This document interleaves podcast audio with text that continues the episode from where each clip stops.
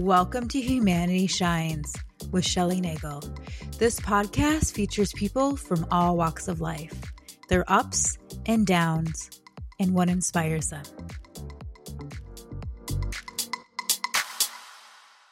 Today, we have Vanessa Miles joining us from Minneapolis, Minnesota.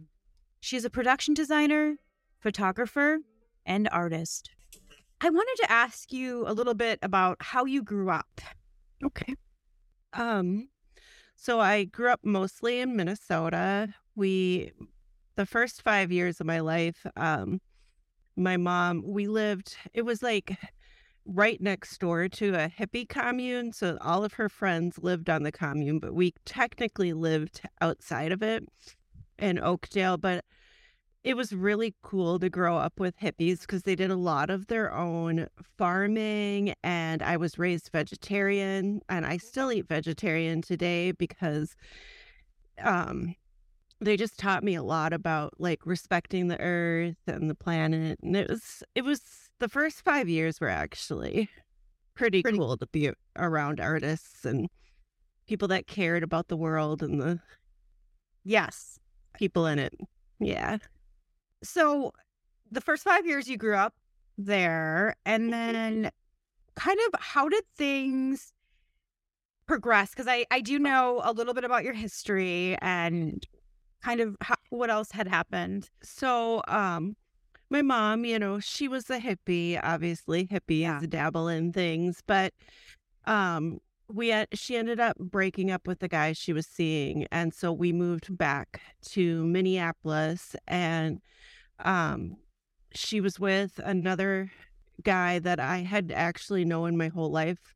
Mm-hmm. Um, they had been friends. He was a neighbor of my grandparents, and he was a great guy, but he ended up tragically dying oh, when I was seven. My mom was um, engaged to be married to him, and mm. she took it very, very hard. Yeah. And that's when like things changed. Like she went from, you know, being a hippie and dabbling to doing a lot more hard substances. And she didn't really ever recover emotionally from that loss. And so I suffered the consequences because she couldn't really care for a child anymore. Right. Right. So you had to do a lot on your own because mom was using. Yeah. And I had to cook my own food and get myself off to school and that yeah. kind of stuff. Yeah. Yeah and I did a lot of taking care of her. So I would be up nights mm-hmm. taking care of her, you know, because she'd get sick or whatever from yeah. using, and then still have to go to school the next day. And right. I right. like, I feel like um, if any young people or anyone else watching, like, I wasn't able to focus on my education and so now, like, I find things like my grammar isn't as good because I missed those crucial years because I was so mm-hmm. tired from being up mm-hmm. with her. And, but I was able to work hard to get past that and get, you know, regain the education that I had lost. Right. And you're an avid reader as well. Yeah. Oh, God. yeah. Um, I wanted to ask you because some people who are listening might have been in a similar situation. Hopefully not. But you were held captive for two years of your life um, in your house. Yeah. apartment. And you're in an apartment and you weren't able to leave. I could leave if I was supervised by the your abuser. Uh, my abuser, yeah. So okay. as long as I was and this this happened um from 11 to almost 14 years old, um, he wouldn't let me go to school. So I missed all of what most people call junior high, seventh and eighth grade. And I could leave if he was with me. Um, but he he beat me every day. He abused me and um, it was pretty bad. Yeah. Um you have come so far Thank from you what's happened to you. Uh, we don't have to dive anymore into that. It's pretty heavy stuff, but you're an amazing person. So, do you feel like because you did have this very rocky upbringing and it was pretty unstable, do you feel that helped lead to your creativity? Yeah, because definitely I spent so many times just scared and alone, and I would retreat into my imagination. Mhm. So I feel like um it- I went places in my mind to escape everything, and it really it you know, I wouldn't say like you can't be creative without feel you know, going through that. Obviously, you can. It just helped me. It my being a creative person helped me get through all of that. And being through that has helped my creativity because I feel like I have a deeper understanding for people too. Right. when you have to be hyper aware all the time, Right. you you can pick up on things. So as a production designer now, I can help create a character and and do a more in-depth in-depth psychological analysis of what their characters should be like and help portray that because I've been hyper aware my whole life. Right. I had so, to know what adults in my life were doing, you know, and yeah, it helped. It helped. right. So, you're, yeah, a lot of children or who were exposed to trauma or hypervigilance and hmm are able to pick up on different emotions just for safety when you're living in a Yeah. safe environment. You have to protect yourself. So you're always reading the environment that you're in. Yep. And now I'm I'm making environments for people. So that's exactly the right way to say it. Like reading environments and now I'm creating the environments for movies and, Oh, and TV. So yeah. what was Yeah. the first project that you worked on? Um oh, it was called How to Kill a Mockingbird. And it was shot dogma style, which is like handheld, kind of like the camera's almost another character, which was a little crazy because the the camera operator was also the director and he'd like turn the camera one way and all the crew would have to dive out a shot, you know, and then he'd turn it the other way. But I made friends for life on that film. It was such a good film. The director actually passed away a few months after making it tragically. He was um 42 Wow. he felt like he had been spending so much time making this movie and he was just the sweetest human ever and um he decided to take his um new f- wife they had just got married to a trip to Paris and he got a blood clot on the plane and died and it was so tragic but that movie just holds a special spot in my heart it didn't make it very big but like I met the most amazing people and it was just the most meaningful experience. Oh, that's awesome. And you went to New Zealand a few years ago Oh. and worked on a film called Project Eden. Yes. Can you tell me about the experience? I loved your production design on that. So I would love to hear your you. process. Um so working in another country is is a feat in itself because you have to build a crew and you have I did get to bring a few crew members from the states with me over there but location scouting there's so much that goes into shooting when you're going to another country that here we kind of take for granted we could do it on you know we can work our schedule out but when you when you're on a tight schedule and you're somewhere overseas you have to um be a little more rigid in your schedule but also you have to trust the people you hire so like you can't like i don't know it's just it's just a different experience but that was also a lot of um I built a lot of really good relationships. I got to work with people who worked on um, Lord of the Rings and Pirates of the Caribbean and just so many truly creative people in their craft. It just was an amazing experience. And then after production was done, we all we were on a panel at their it was their version of like a Comic Con How cool. in New Zealand. And that was just a great, I met people that worked on Harry Potter actors, um, people from Game of Thrones. It just, it was just a really cool experience. And I got to work with so many creative artists. Super fun. I also, you directed and wrote a film called Princess that Mm-hmm. in post production right now. Can you tell me about your creative process for that film?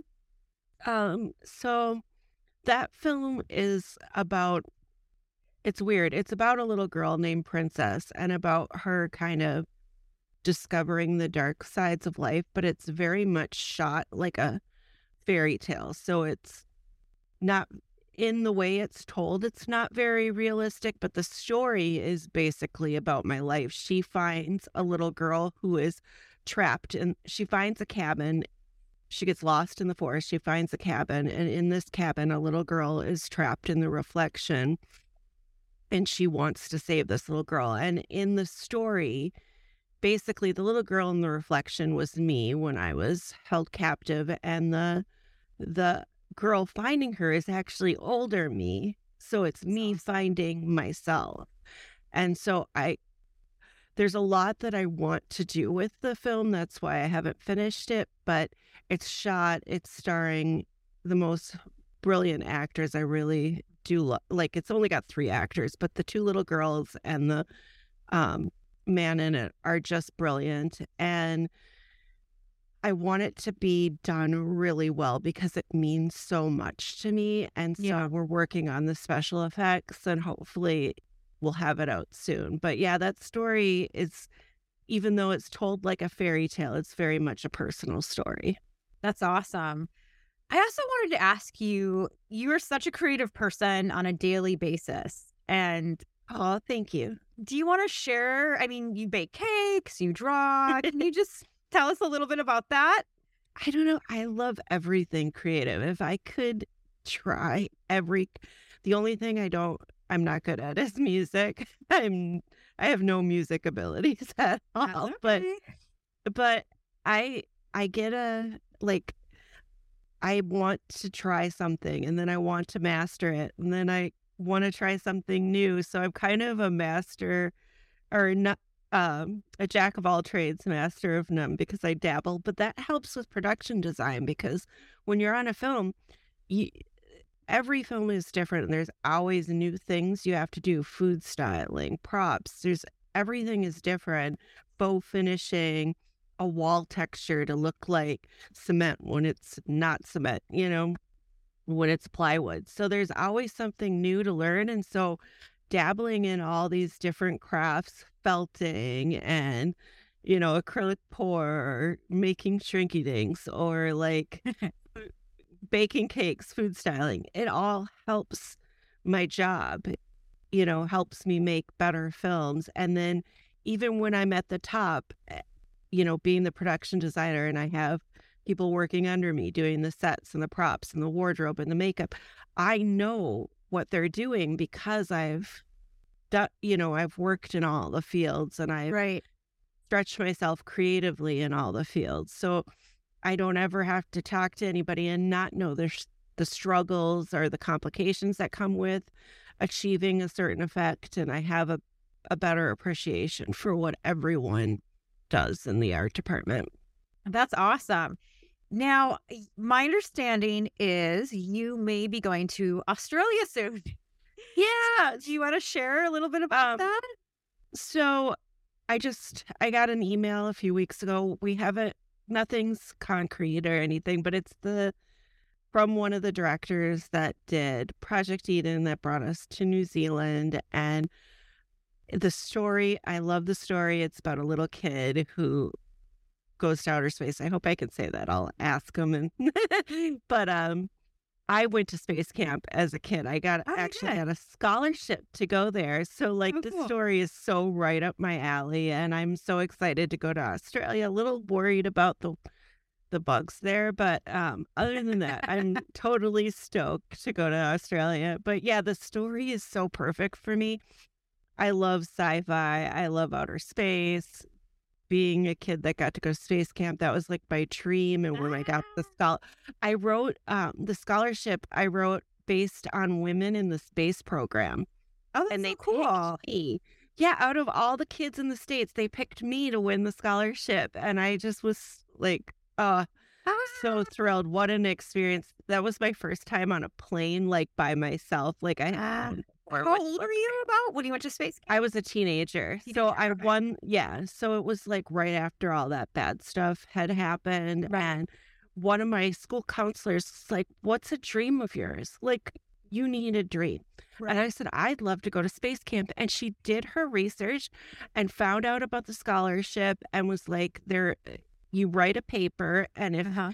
you win, they fly you to space camp in Huntsville, Alabama for a week and they put you up and it was and I got to while I was there I learned from like astronauts that actually had been in space. I got to see them working on the space shuttle. It was just the most amazing experience and I was so grateful.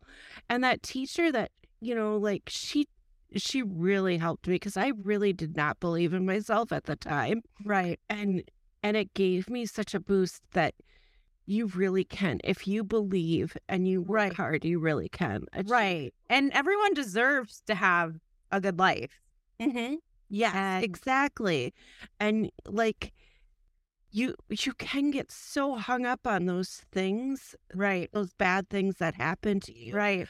and not move on and Yeah. that's it's such a hard i see so many people struggle Right. moving on from those things Right. And I- I am truly blessed that I have been able to move on.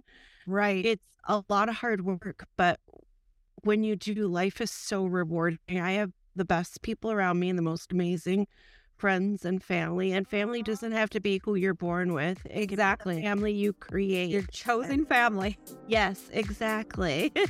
Awesome. Well, Vanessa, it has been such a joy to have you on. Thank you for having me. Of course. Well, thank you so much. And thank you for sharing with us. Oh, thank you, Shelly.